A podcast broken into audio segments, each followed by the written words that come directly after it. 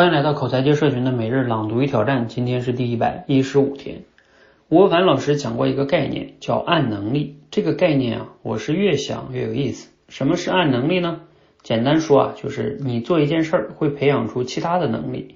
这些能力呢，眼下虽然不能变现，但是啊，也许未来有一天，你能凭借这些暗能力找到新的业务和赛道。所以你看啊，个人改行也好，企业转型也罢。其实不是表面上的改和转，而是把原先就已经具有的暗能力找了个新的业务场景落了地而已。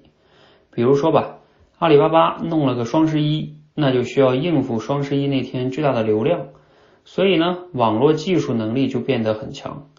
这是一个暗能力，因为过了这一天，它就不太用得上了嘛。但是过不了几年，阿里一想，这个能力啊，我可以对外卖呀。这是一个新业务啊，哎，这就是后来的阿里云。按能力这个词儿啊，让我想到了一句话，叫“所有的奇迹其实都是早有准备”。那请问你有什么按能力呢？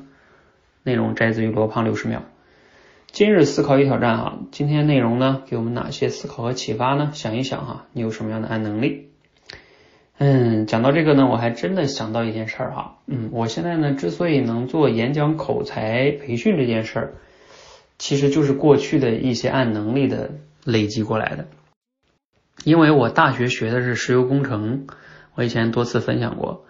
按理说，我怎么着八竿子也打不着来做这件事儿哈。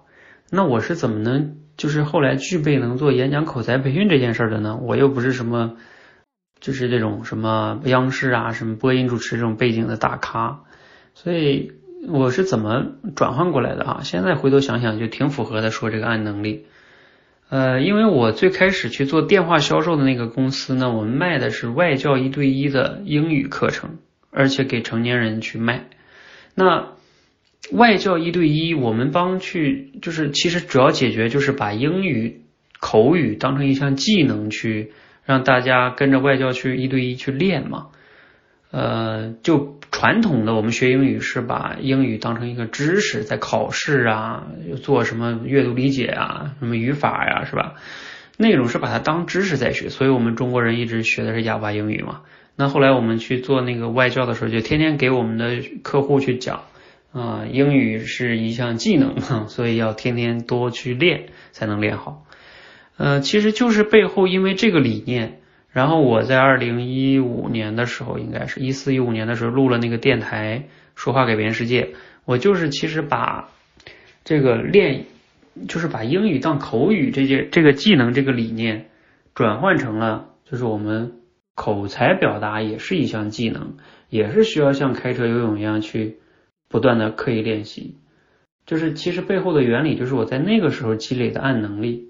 转化到了口才表达这个场景中啊，然后我录了一些电台节目，恰巧呢一些挺多人去听啊，然后就来找到我啊，就慢慢积累出来一些用户啊，等等等等的。嗯，当然这里边背后还有的暗能力呢，就是我自己过去做销售的时候，呃，善于去思考总结，然后把那些也善于去表达哈。当然，这些也包括用公众号啊、自媒体啊这些能力哈。那所以后来这些积累到一起，就我就做了这个在线的口才训练的这种模式。